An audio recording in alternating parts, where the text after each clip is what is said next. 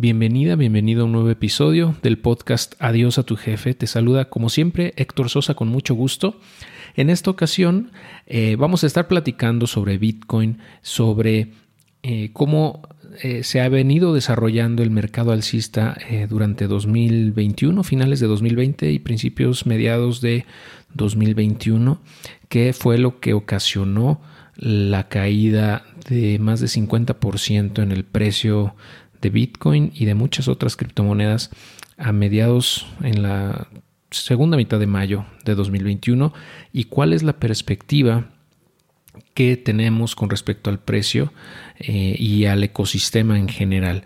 Em, mi invitado en esta ocasión es Mauricio Di Bartolomeo, él es cofundador de LEDN, es una plataforma que permite eh, obtener créditos colaterizados en Bitcoin y también ahorros en dólares y también ahorros en Bitcoin. O sea, generar rendimientos ahorrando Bitcoin eh, y también ahorrando dólares. Bueno, en una stablecoin que se llama USDC.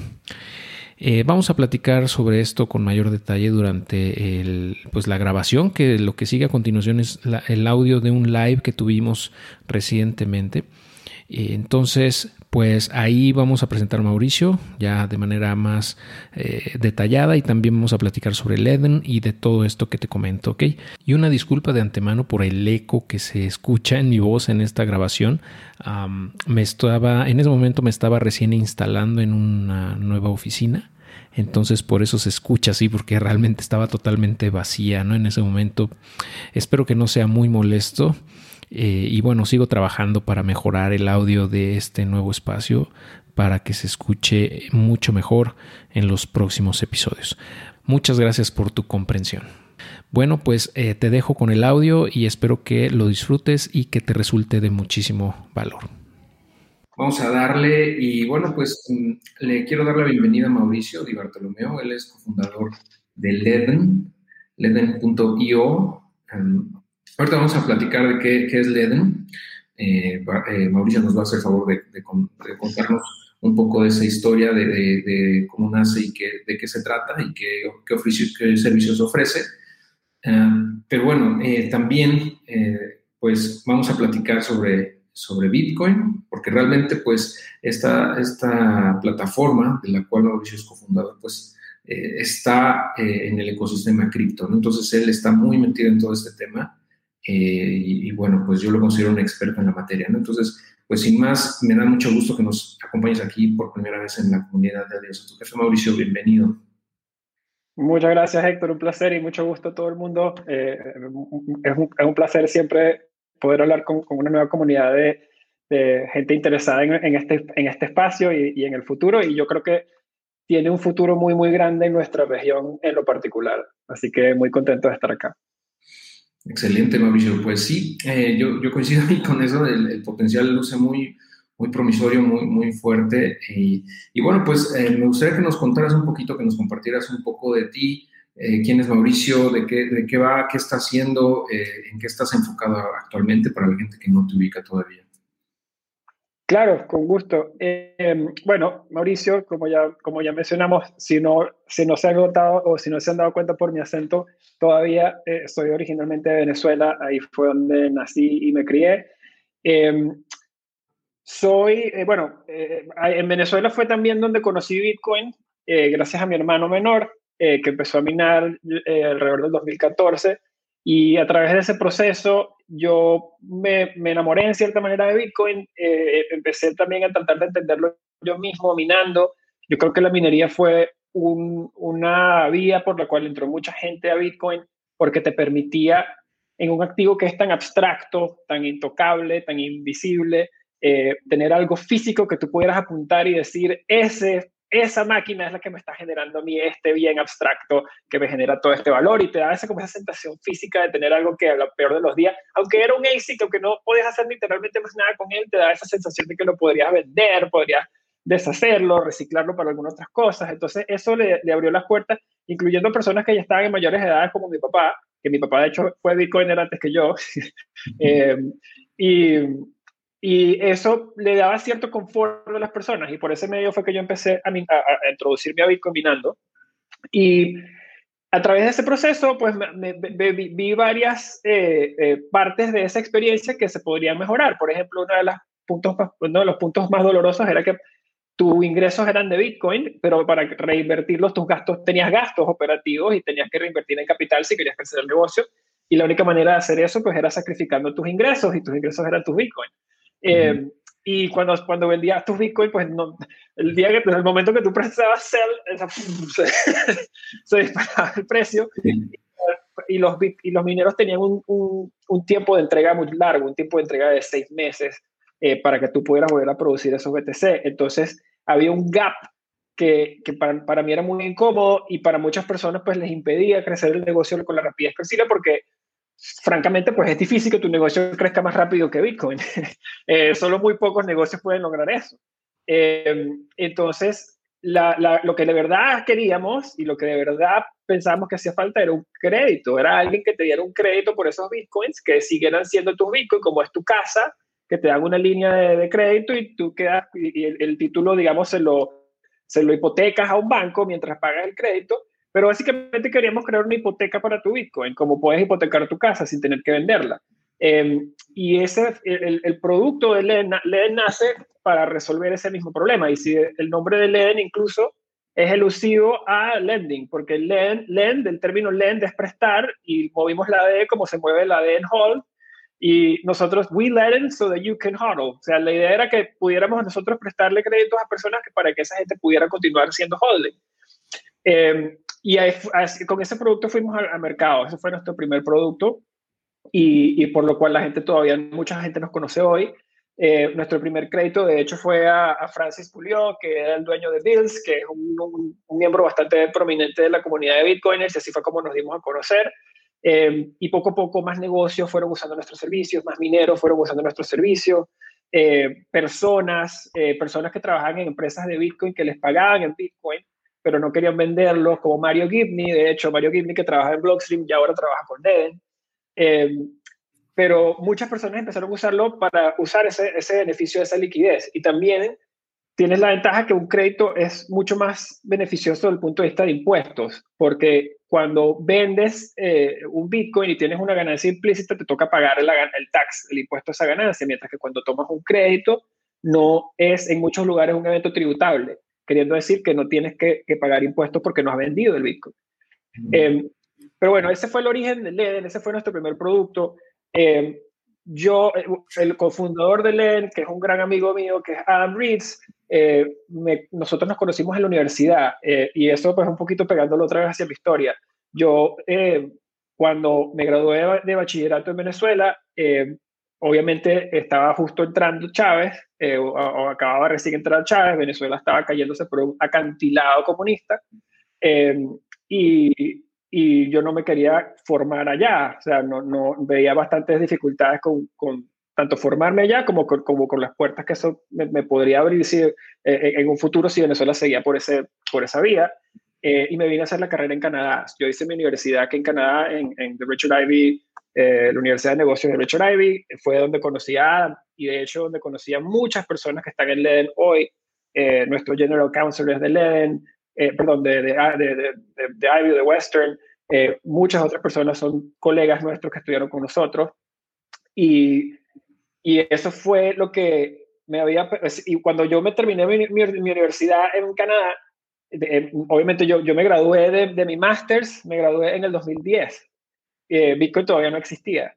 Eh, eh, y lo que hice fue que me, Venezuela, o sea, trabajaba bastante tiempo en Venezuela, estaba entre Venezuela y Canadá, Venezuela y Canadá haciendo proyectos, hasta que me enamoré de Bitcoin aproximadamente, digamos, en el, en el 2000, tarde en el 2014 o temprano en el 2015. Y ya en aquel entonces, pues yo había tomado la decisión de pasar más tiempo en Canadá porque incluso veía que en Venezuela iba a ser se iba a dificultar incluso escalar la minería, porque en Venezuela no se puede escalar nada que sea bueno o honesto porque el gobierno te lo... eh, entonces, yo dije, bueno, vamos a tratar de hacer este, este proyecto en Venezuela, eh, perdón, en Venezuela no, en Canadá.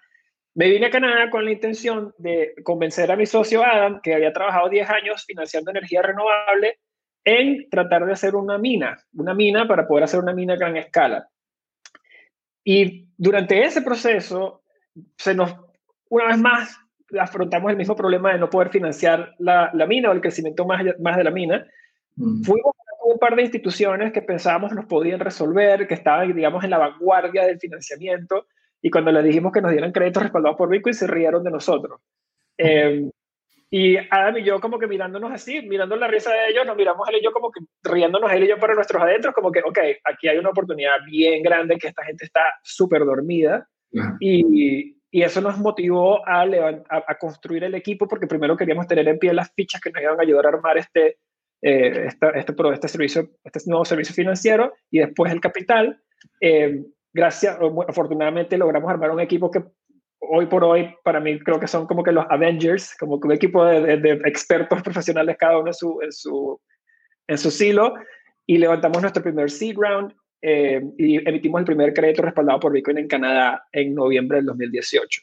Eh, pero bueno, pauso porque me la pregunta era quién soy yo y entré con qué hace Leden, eh, pero antes de correr a la otra, pauso para, que, para, hablar, o para ver si hay otra pregunta o, podemos guiarlo de otro lado.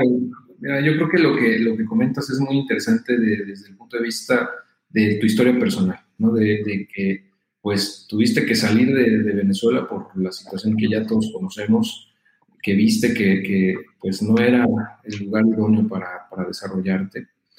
Y después quisiste hacer minería y te diste cuenta que, que pues había un gap ahí importante, ¿no? Porque pues para poder financiar la operación no había un instrumento que te permitiera eh, obtener créditos eh, pues colaterizados en Bitcoin para poder seguir operando sin tener que vender tus Bitcoin, que al final de cuentas la, eh, pues la gran parte de los mineros lo, tratan de, de, holdear lo más posible porque saben que es un asset que se va a apreciar en el largo plazo, ¿no? Sigue apreciándose. Entonces, hace todo el sentido sacar un crédito eh, con colateral. Y así es que entiendo yo cómo se dieron cuenta de esa oportunidad de negocio. Cuando quisieron sacar un crédito y nadie se los quiso dar, esa historia es, eh, yo creo que eh, pues ahí justamente tocaron, ¿no? Tocaron con esa, con esa gran oportunidad justamente por que mucha gente lo hubiera visto como, uy, pues no, ya no se pudo, ya, ya vamos a hacer otra cosa porque pues nos cerraron la puerta y ustedes vieron esa oportunidad y tomaron acción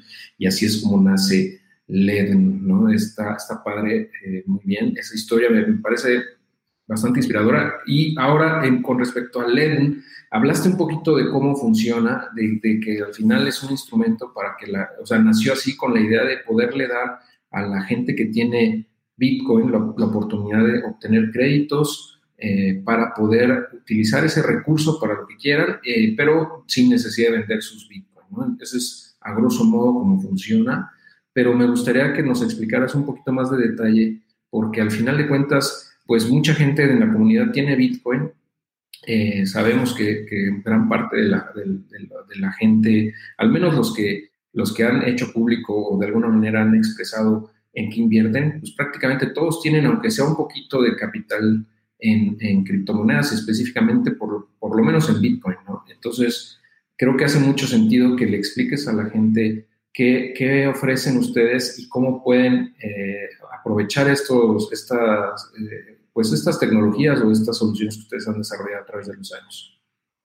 Claro, con mucho gusto. Si quieres, primero hablo un poquito de los servicios, de, que, cuál es, digamos, el objetivo de cada servicio y después podemos entrar en un poquito más de detalle en la mecánica de cómo nosotros hacemos que esos productos funcionen, eh, ¿verdad? Eh, una cosa es el Internet, puedes navegar a tantas páginas, después explicarte cómo, hace, cómo funciona el Internet en el background, eh, pero para, para, tocar por encima de, digamos, cuáles son los productos que tenemos hoy en mercado, como, como te comentaba, el primer producto fue nuestro crédito en dólares o, o stablecoins respaldados por Bitcoin. es un producto que todavía existe hoy y la como también te mencioné ahí, ahí la, la, gran mayoría de las personas que utilizan ese producto es gente que quiere o financiar su negocio o diversificar sus activos. Eh, hay gente, por ejemplo, increment, un, número bastante, eh, eh, ese número está subiendo todos los días.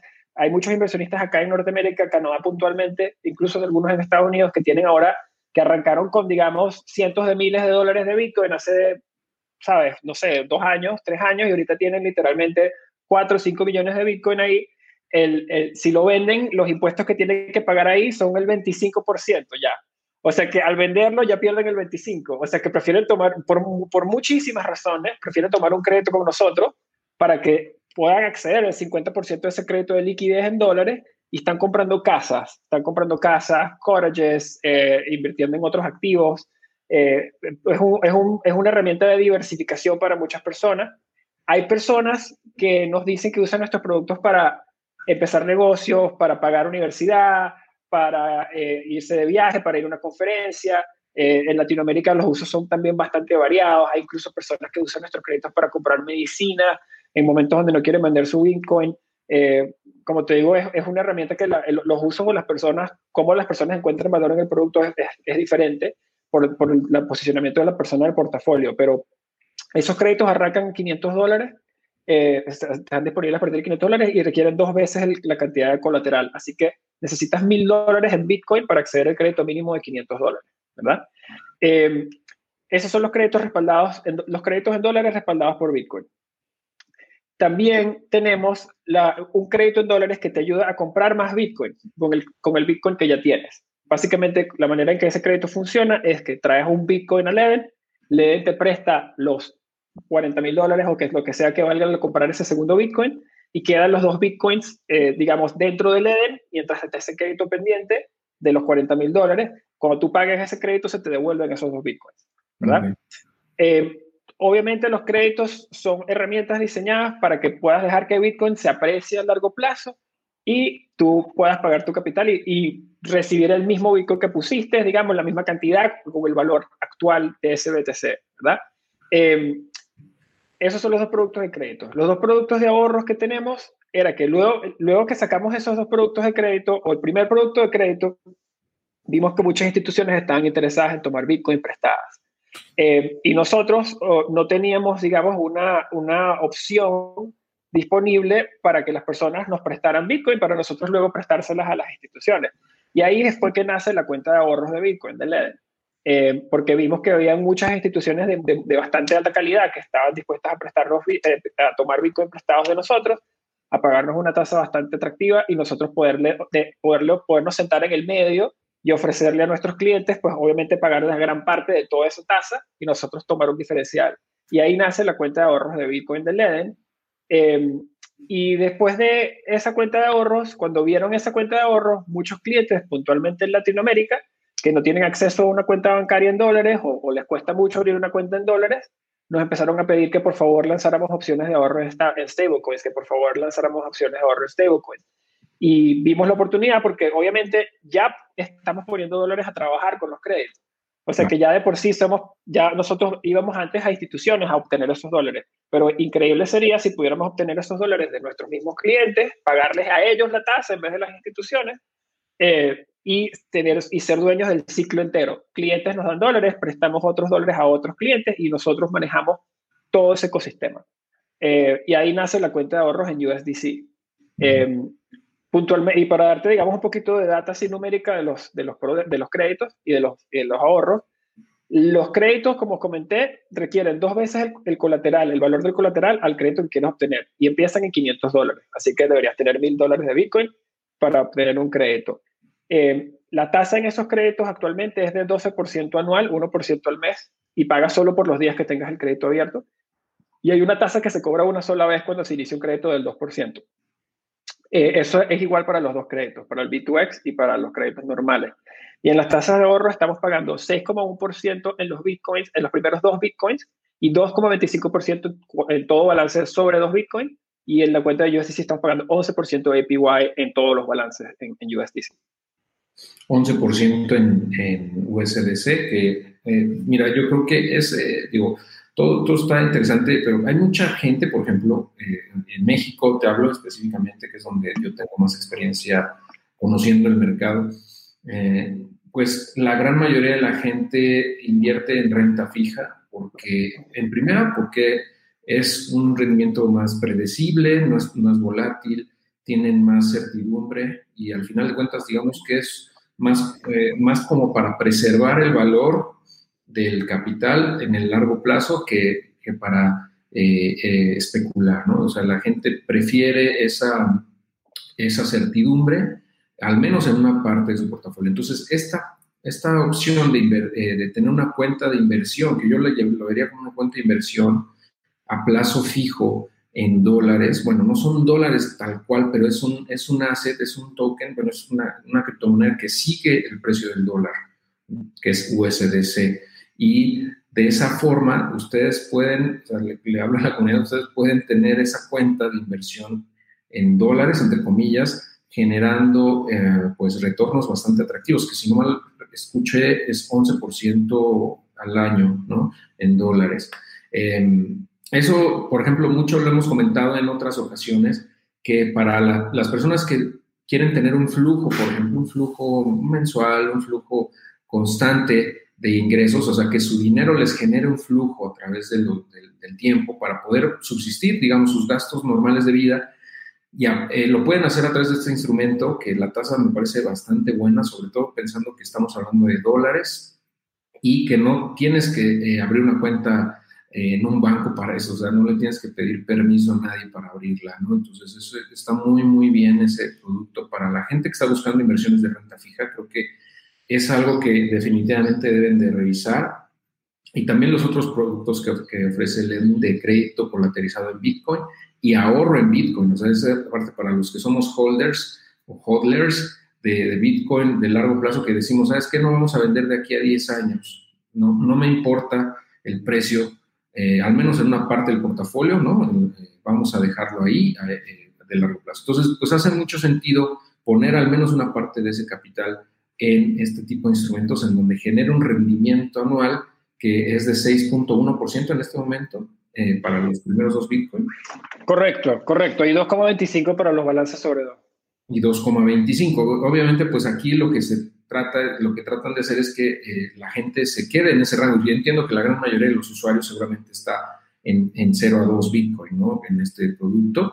Mm, y bueno, pues yo creo que ahí abarcan el 95, 99% del mercado que, que no tiene más de a lo mejor 10 Bitcoin, ¿no? Y que pues eh, no puede o no, no, no está buscando meter más cantidad de eso, ¿no? Este, hace mucho sentido. Y eso en el largo plazo, a lo mejor 6% no suena mucho. Van a decir, bueno, pues paga casi como CETES, ¿no? Acá en México, como pagar ese, o bonos del, del tesoro, de, pero en realidad estamos hablando de 6% sobre Bitcoin. O sea, te pagan 6% en Bitcoin. Entonces, ahí ya cambia la cosa totalmente. Entonces, también hacen, eh, es una, una parte que me parece interesante que revisemos. Y el B2X, que yo ya he hablado en otro video, eh, me parece también muy bueno para poderte eh, exponer en al menos una parte de tu portafolio a un poquito más de Bitcoin. O sea, sales, sacas un préstamo colateralizado en Bitcoin con el cual automáticamente compran más Bitcoin. Entonces, de esa manera te expones, ¿no? Tiene sus, sus, riesgos, sus beneficios que ya he platicado. Ahorita no, no voy a, ahondar en eso porque ya lo he contado. De todos modos, les voy a dejar en la descripción de este episodio, si están escuchando el podcast o del video en YouTube.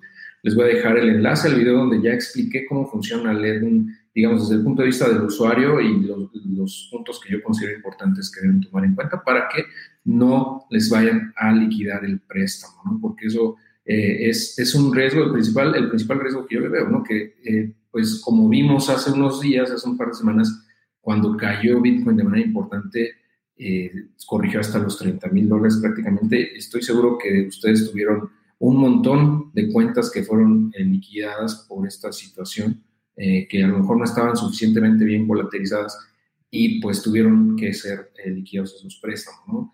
Ah, y eso pues me da pauta a platicar ahora sobre pues qué está pasando, ¿no? Porque mucha gente tiene miedo en este momento, podemos verlo todavía en el indicador de Fear and Greed, ¿no? De, de que la gente tiene miedo eh, el mercado todavía está como, muy, muy incierto, en muchos sentidos y me gustaría que nos dieras tu insight y todo lo que sabes al respecto, ¿no? Porque, pues, eh, para quien no sabe, eh, Mauricio tiene un canal en YouTube que no ha mencionado, pero me parece que es muy interesante la información que compartes ahí. También, si quieres mencionarlo, también. Y voy a dejar el enlace también acá abajo para quien se quiera suscribir a su canal en YouTube, donde comparte constantemente noticias sobre Bitcoin. Pero bueno, eh, pues te cedo la palabra, Mauricio, para que puedas claro. compartir. Gracias, Héctor.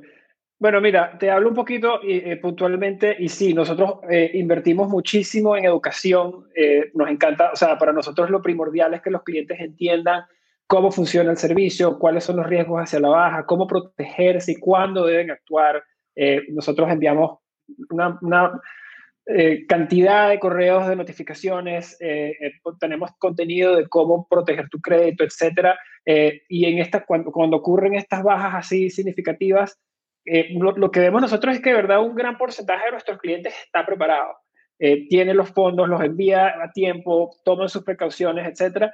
Sin embargo, siempre hay eh, un, segmento de clientes que o no tenía Bitcoin adicional o se, o se sobreextendió, digamos, eh, eh, sin pensarlo y no tuvo, digamos, la capacidad o la velocidad para responder a tiempo.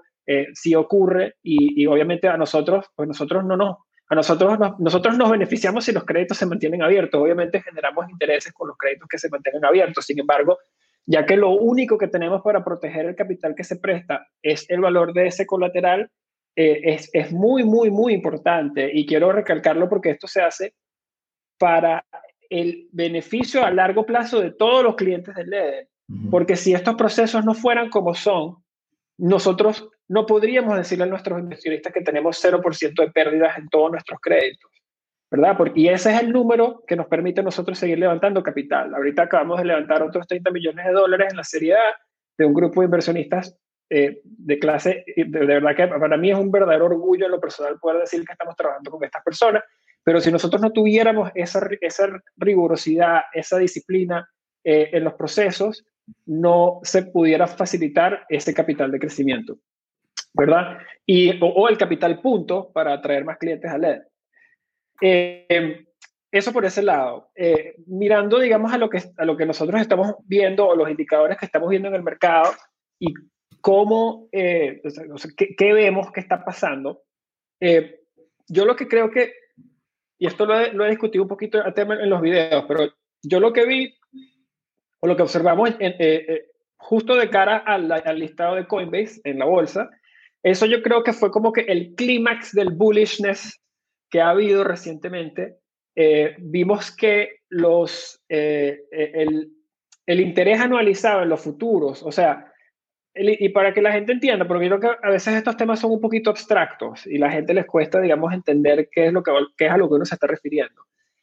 El contrato futuro de Bitcoin no es nada más que una persona eh, con otra persona acordando a vender un Bitcoin a un precio hoy para, para la entrega de ese Bitcoin en el futuro, ¿verdad? Entonces, Héctor, si tú y yo estuviéramos haciendo una transacción, tú me dices a mí, Mauricio, tengo la venta de este Bitcoin hoy y te lo puedo vender en tanto. Y yo te pago a ti, por darte un ejemplo, 5 mil dólares, ¿verdad? Tú me dices, mira, tengo otro Bitcoin que lo voy a poder entregar en septiembre y ese te lo puedo vender en 5.500, ¿verdad? Em, hay diferentes razones que quizás no, quise, no, no, no, vale la pena entrar en esto para explicarlo porque se, puede volver muy complicada la conversación, pero por muchas razones el precio del el futuro de Bitcoin transa generalmente o históricamente por encima del precio actual de Bitcoin, ¿verdad? Y esa diferencia entre el precio actual y el precio futuro es lo que utilizan muchas instituciones para hacer arbitraje de esos dos, eh, de esos dos mercados, ¿verdad? Compran el spot y venden el futuro. Y lo que hacen es que se aguantan a que llegue el, día futuro para entregar el Bitcoin y que agarras la diferencia, ¿verdad? Ese es el trade en, en palabras, digamos, más, más sencillas. Como en los mercados de los futuros se puede usar muchísimo más apalancamiento, pero muchísimo más apalancamiento que en el mercado spot, el mercado de los futuros generalmente es un buen indicador de qué tan eh, especulativa está posicionada los inversionistas en, cualquier momento en Bitcoin, ¿verdad? Y un buen barómetro de eso es de qué tan, diferencia, qué, qué tan grande es la diferencia entre el precio de Bitcoin en el futuro y el precio de Bitcoin hoy. Mientras esa diferencia se va yendo hacia arriba, hacia arriba, hacia arriba, el mercado está agarrando margen, margen, apalancándose, apalancándose, yéndose hacia arriba. Y se, y se vuelve muy, muy, muy vulnerable a cualquier baja en precios. Porque cuando te apalancas al 100%, solo el precio solo tiene que mover un 2 o un 3% para que te vuelva, para que te liquide, ¿verdad? Entonces, habían dos cosas que estaban pasando en, justo, justo en ese momento alrededor del lanzamiento de Coinbase. Uno, la diferencia entre el precio de Bitcoin normal y el, actual y el precio de Bitcoin a futuro está en su máximo histórico. La diferencia era del 48% entre un contrato spot futuro y un contrato normal al próximo mes. O sea, una, una diferencia absurda. Eh, Así que ya el mercado estaba muy frágil para cualquier movida hacia la baja. Segundo, por toda la movida que había ocurrido con Bitcoin, la gente estaba mirando a Bitcoin subir y los especuladores, como bien hacen muchos, lamentablemente es así, van y dicen, ay no, Bitcoin está muy caro. Yo me voy a ir a comprar un Ethereum porque mira, está barato y no ha subido. Entonces, esa es literal, aunque uno no lo quiera pensar, así piensan muchos especuladores. O, mira, yo no me puedo comprar ni 0,0001 Bitcoin, pero me puedo comprar 400 Doge con estos 15 dólares. Y así piensan muchas personas. Entonces, ¿qué pasa? Que el riesgo, el, el riesgo se va yendo a lugares de, de, mucha más alta volatilidad. La gente deja de comprar Bitcoin, empieza a comprar Doge, empieza a comprar Ethereum, se empiezan a apalancar para comprar Doge, apalancar para comprar Ethereum, apalancar para comprar DeFi. Y el, y el apalancamiento de DeFi, que eso es otro tema que tenemos que entrar, Bitcoin, eh, DeFi es simplemente, eh, no sé cómo explicarlo con una palabra que suene un poquito, eh, porque tampoco quiero hablar mal de DeFi, DeFi tiene muchísimas cosas buenas, pero DeFi básicamente es, una, es un motor de apalancamiento. O sea, lo que hace una persona en DeFi es que colocas una, un activo en un protocolo, tomas otro prestado, ese lo vuelves a meter en otro protocolo, tomas otro prestado, agarras otro protocolo, y haces eso 30 veces, ¿verdad? ¿Qué ocurre? Cuando el primer activo de colateral cae de valor, se liquida este crédito. Cuando se liquida este crédito, se liquida el otro. Cuando se liquida este, se liquida el otro. Cuando se liquida este, se liquida el otro. Y los fees se vuelven, eh, eh, en Ethereum llegó a estar a mil dólares por costo de transacción. Sí. Porque la gente estaba desesperada tratando de salvar todos los contratos. Entonces, ¿qué, ¿qué ocurre? Viene el listado de Coinbase, ¿verdad? El listado de Coinbase no le va tan bien como muchos esperaban. Eh, la, acción se vende de cuando lanza, ¿verdad? Eh, en ese punto también, si tú miras cómo, están, cómo se estaban posicionando las instituciones y, miras los volúmenes del CME, tú ves que los inversionistas que están, muchos inversionistas están entrando a Bitcoin, no, no están necesariamente entrando a Bitcoin, están entrando a tomar, a tomar ventaja de las oportunidades de mercado que crea Bitcoin. Por ejemplo, vender el futuro y comprar el spot. Esa es una transacción que es neutra al precio de Bitcoin, pero te genera un 20-30% de retorno. Entonces, ellos están metiéndole mucho más capital a estos mercados, ¿verdad? Pero no están levantando el precio de spot. No están levantando, no, no tienen bid en el spot. ¿no? Ellos no estaban comprando duro mano sobre mano sobre mano en los 60. Entonces, ¿qué pasa? E, empieza a venderse Bitcoin, ¿verdad? Cuando se empieza a vender Bitcoin, se empieza a vender Coinbase, se empieza a vender Bitcoin, se empieza a vender todo cripto. Cuando se empieza a vender todo esto, empiezan las liquidaciones de todas las personas que están apalancadas a, a 50% de diferencia de precio spot y se empieza a derretir esa vela de los futuros. Cuando los futuros se van cerrando, los inversionistas, yo sé que son muchas piezas y disculpa, pero los inversionistas que están en ese trade de comprar el futuro y vender el, eh, comprar el spot y vender el futuro, cuando esa diferencia se empieza a cerrar, los inversionistas empiezan a salir de ese trade. Para salirse de ese trade hay que hacer la transacción inversa, que es comprar el futuro y vender Bitcoin en spot. Entonces, en, en, medio que empiezan estas liquidaciones de la gente sobrepalancada, las instituciones empiezan a cerrar el trade, lo cual sigue, empieza seguir bajando spot. Una reacción en cadena, tal cual. Bitcoin se empieza a traer a Ethereum. Cuando se viene Ethereum, que es el colateral primordial en DeFi, se empieza a venir toda esa casa de dominós que te conté de DeFi. Se empiezan a derretir todos esos contratos y a bajar. De hecho, el índice de DeFi de FTX bajó 66% intrasemana, ese, esa semana. Y básicamente lo que ocurrió fue una lavada de, de, de, un, de, un, de un exceso de apalancamiento que había. Y para cerrarlo, eh, si hablas con la gente de Genesis, ellos te dicen transparentemente, lo dicen en poca, nos lo dijeron a nosotros, que en el rango de 30 y 35 mil dólares, ellos lo único que veían eran órdenes de compra, órdenes de compra, órdenes de compra de instituciones que estaban entrando a apoyar el bid, ¿verdad? Eh, o sea que lo, que lo que yo estoy viendo ahorita es que las instituciones están, son compradoras entre 30 y 35, o sea, todo el día, y están en Bitcoin a largo plazo, y eso lo ves por las, por las inversiones que están haciendo tan grandes en infraestructura. Eso lo ves con, con inversiones como Galaxy comprando BitGo, como eh, PayPal comprando Curve, como la inversión de 30 millones que ahorita hubo en Leden, como los 250 millones que levantó Bitso. Eh, si me explico, eh, son montos muy grandes que están entrando en infraestructura y las, y las instituciones siguen siendo compradoras netas en el rango de 30 y 35 ahorita. ¿Sí me escuchas? Sí. Sí, sí, perdón que hablé por como, siento que fueron como dos horas. Pero... No, no te preocupes, no. Y justamente el, eh, todo este tema se, se, ha estado comentando, por ejemplo, en, nuestro grupo de Telegram, que tiene, como, tiene más de 3.500 personas, en el grupo de Facebook, que tiene más de 11.500 personas. Entonces, este tema de Bitcoin y, de Ether, de, todo el, universo cripto ha estado muy, eh, pues, muy en, la, en, la, en los reflectores en los, en los, últimos meses. Y esto que nos cuentas, eh, pues nos, nos da esa perspectiva desde el punto de vista ya de, cómo por detrás se fue gestando este, esta corrección, que en Bitcoin fue de más del 50%, si no me equivoco.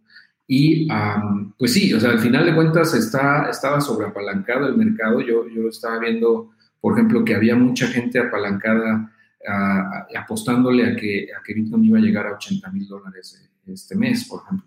¿no? Entonces, eh, todos, como dices, empiezan a tronar esos, esos eh, trades y empieza a, a, jalar el precio hacia abajo, ¿no? Y eso refuerza nuevamente, o sea, es como un, un bucle de retroalimentación, pero en este caso negativo, ¿no? Es una bola de nieve y que encuentra su piso en los 30 mil dólares en Bitcoin, em, que no sabemos si es el piso ya definitivo de esa corrección o no. O sea, realmente nadie, o sea, no sé tú qué opinas al respecto, pero yo creo que, eh, aunque yo veo menos probable que bajemos de ahí ahorita que hace una semana, eh, porque pues hemos estado consolidando en esa zona, la verdad es que no sabemos qué puede pasar. O sea, no sé tú, si nos puedes dar un, insight al respecto sobre esto.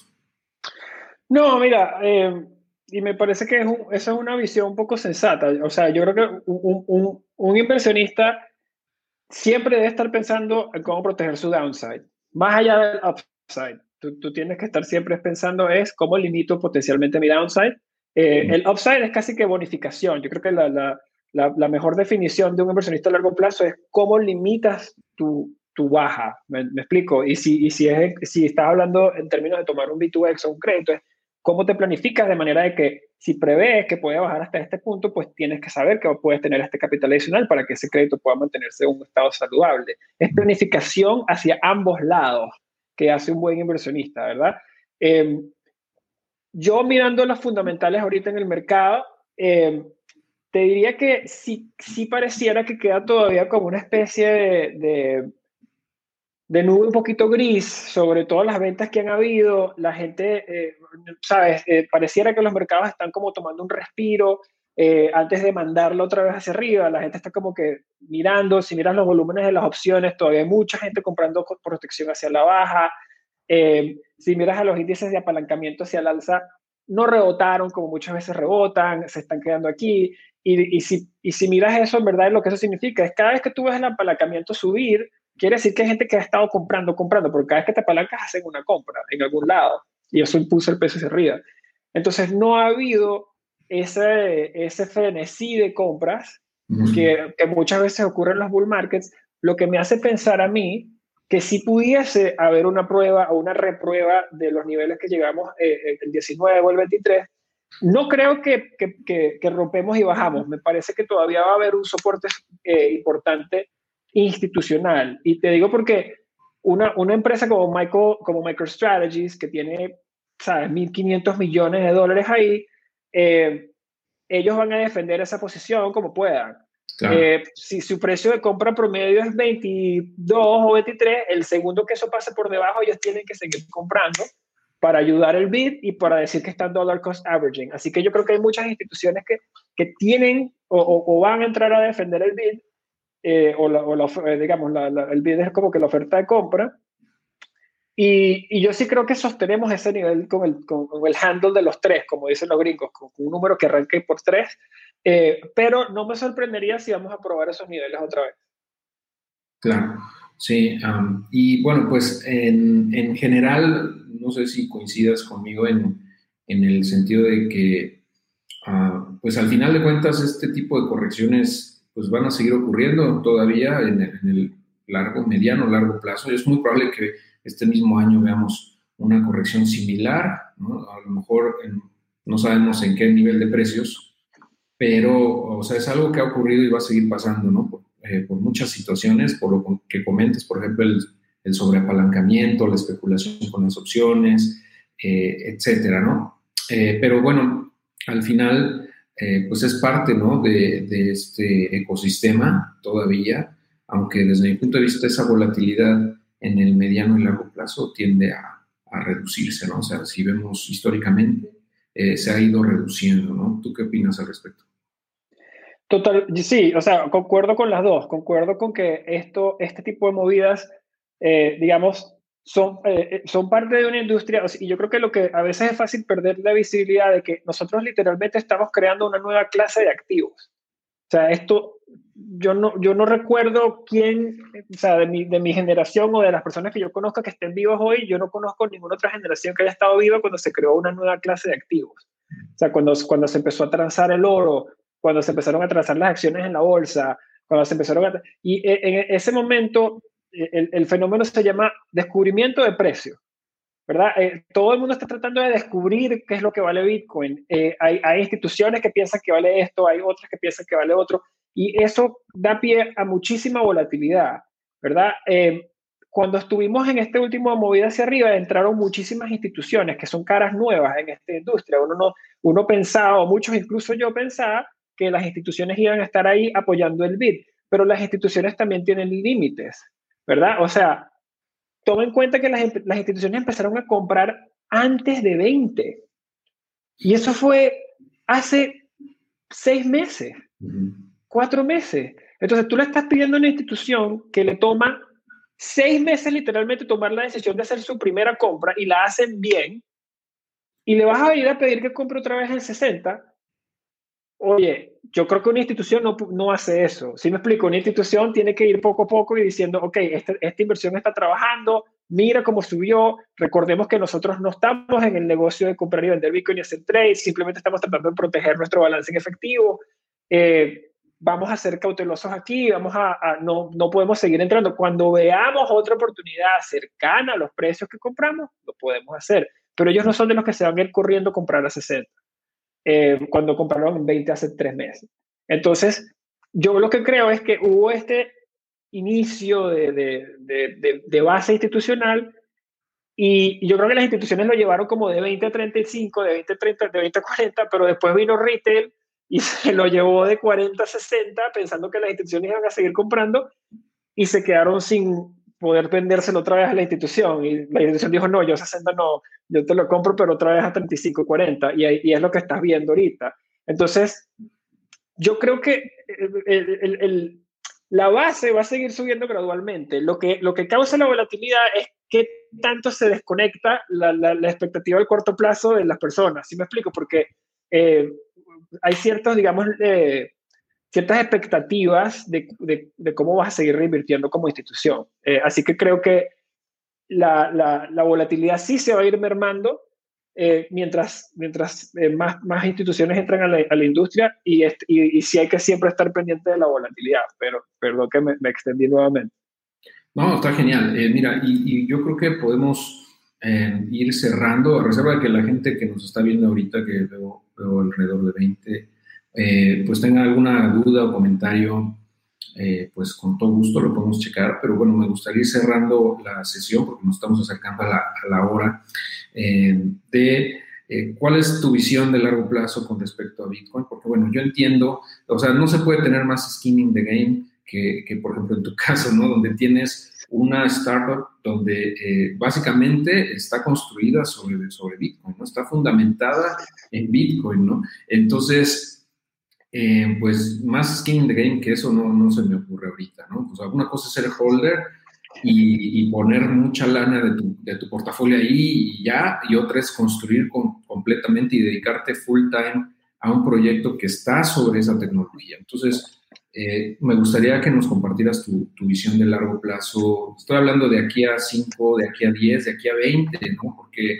creo que ahí es donde se pone más interesante todo esto, ¿no? Porque mucha gente pierde, como bien dices, la perspectiva y quiere hacerse millonario en un año, ¿no? En seis meses. Eh, pero al final de cuentas yo creo que, y en la vida en general, y es algo que platicaba yo, por ejemplo, en el episodio del podcast de esta semana, la importancia de pensar a largo plazo. paga muchos dividendos, muchísimos dividendos eh, de manera exponencial, ¿no? Pero es un proceso. Entonces, en este caso en Bitcoin, me encantaría que nos compartieras tu visión de largo plazo. Eh, eh, concuerdo mil por ciento con lo que acabas de decir.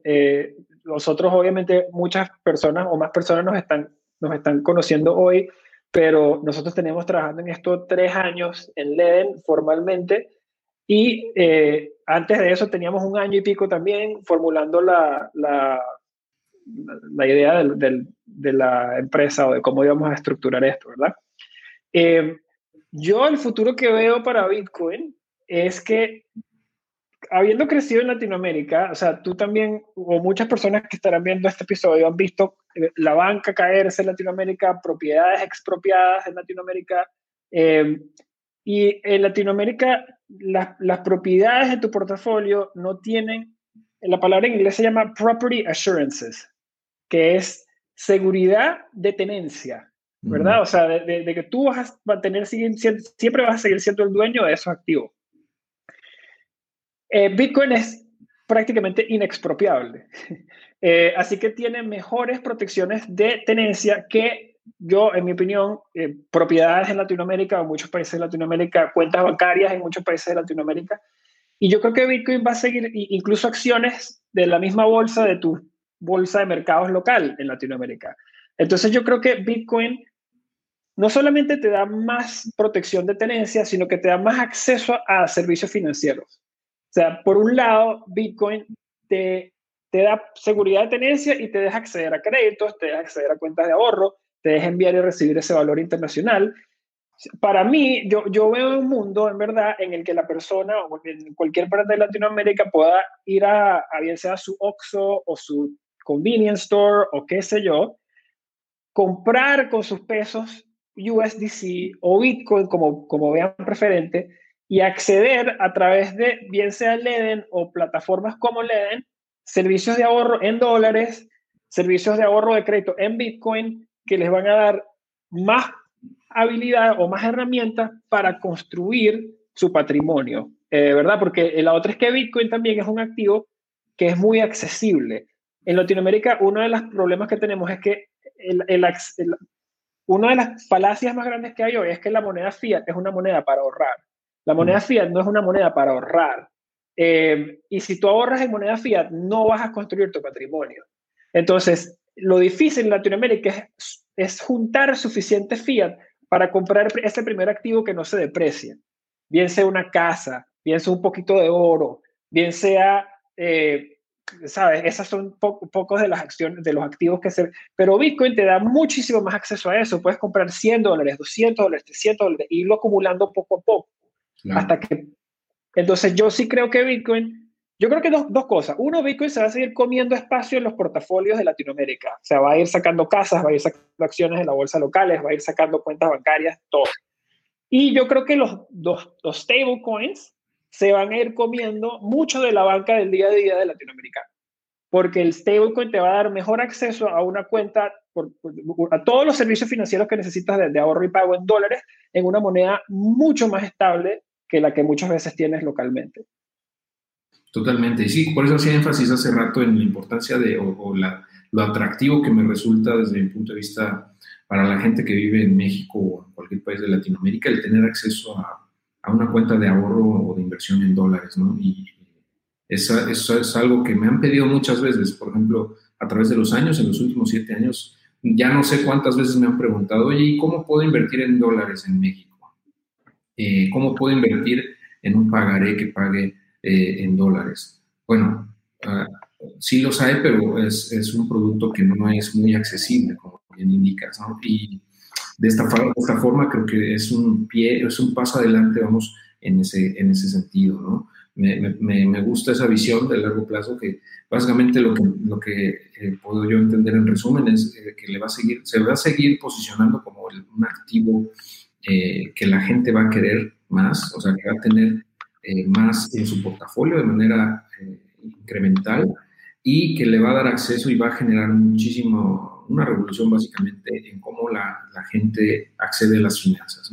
eh, y en el largo plazo puedas tú, a lo mejor no transaccionar con Bitcoin porque a lo mejor no, vas a querer gastar tus Bitcoin, pero puedes, como bien indicas, convertir eso a, a, stablecoins, que para quien no sepa es básicamente es una, una cripto que sigue el precio de X o Y moneda gubernamental, principalmente dólar, por ejemplo el USDC que mencionamos ya varias veces aquí, es una de ellas, es la que usa de hecho Leden en, su, en sus productos de ahorro y básicamente sigue el precio del dólar, ¿no? Y está eh, vaqueada, como le llaman, este, soportada o, tiene el back, ¿no? De ese, ese dinero también eh, que, que, hace que, que, tengamos la certeza, o bueno, muy, muy, muy alto nivel de certidumbre de que esa criptomoneda en realidad sí está respaldada por dólares, ¿no? No, no, como otras que, bueno, sabemos que, que no, que no es así.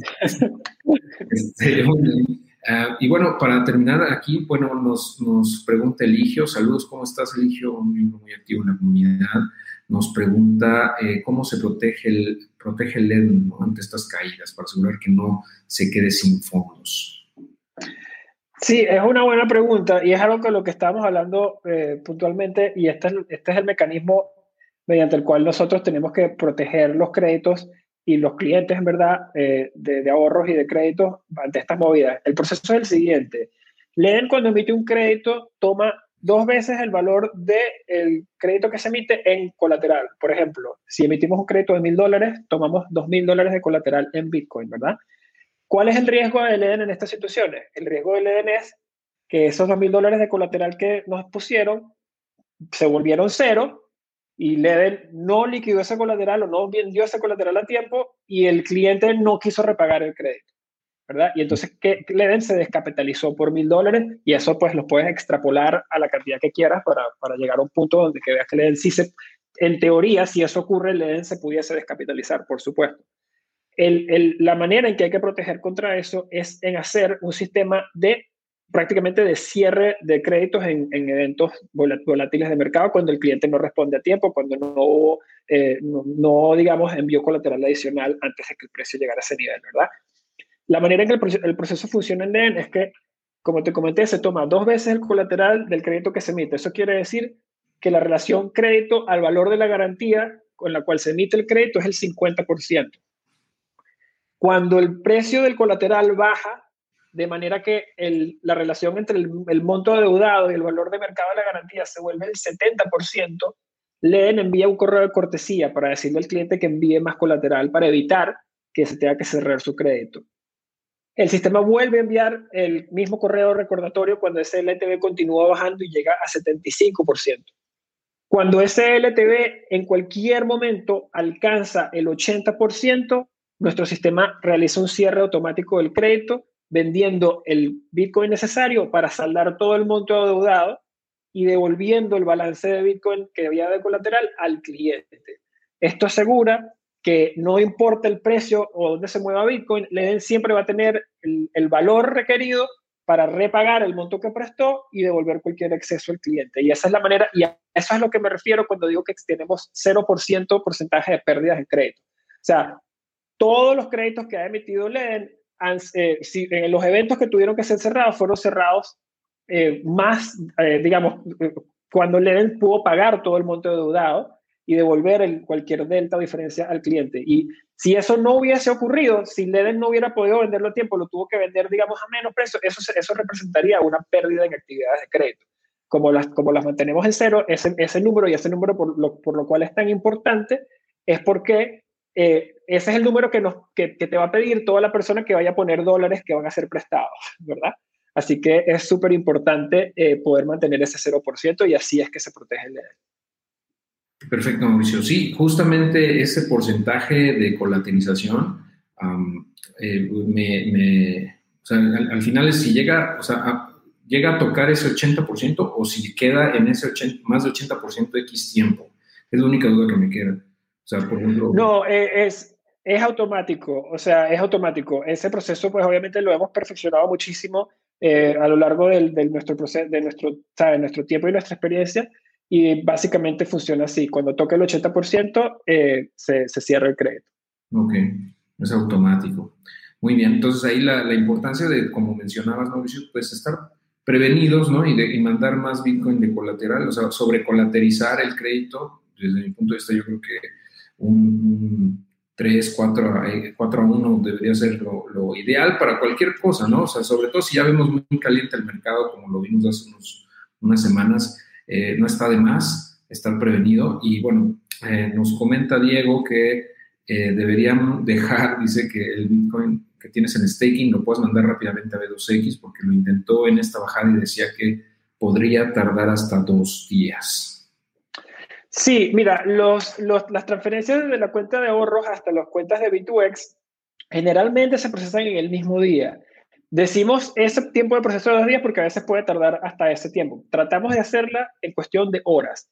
Lo que le recomendamos a nuestros clientes es que no esperen hasta que el precio esté a medio por ciento de llegar, porque para, tiene que tener, digamos, la, la eh, es importante que esté bien claro que esas transferencias son ejecutadas dentro del mismo día, siempre, generalmente, pero no son automáticas. Entonces, es importante que utilicen, digamos, los tiempos que permiten, eh, generalmente cuando se envían estas notificaciones, eh, para eh, tratar de darle la mayor cantidad de tiempo para que esa transferencia se pueda confirmar.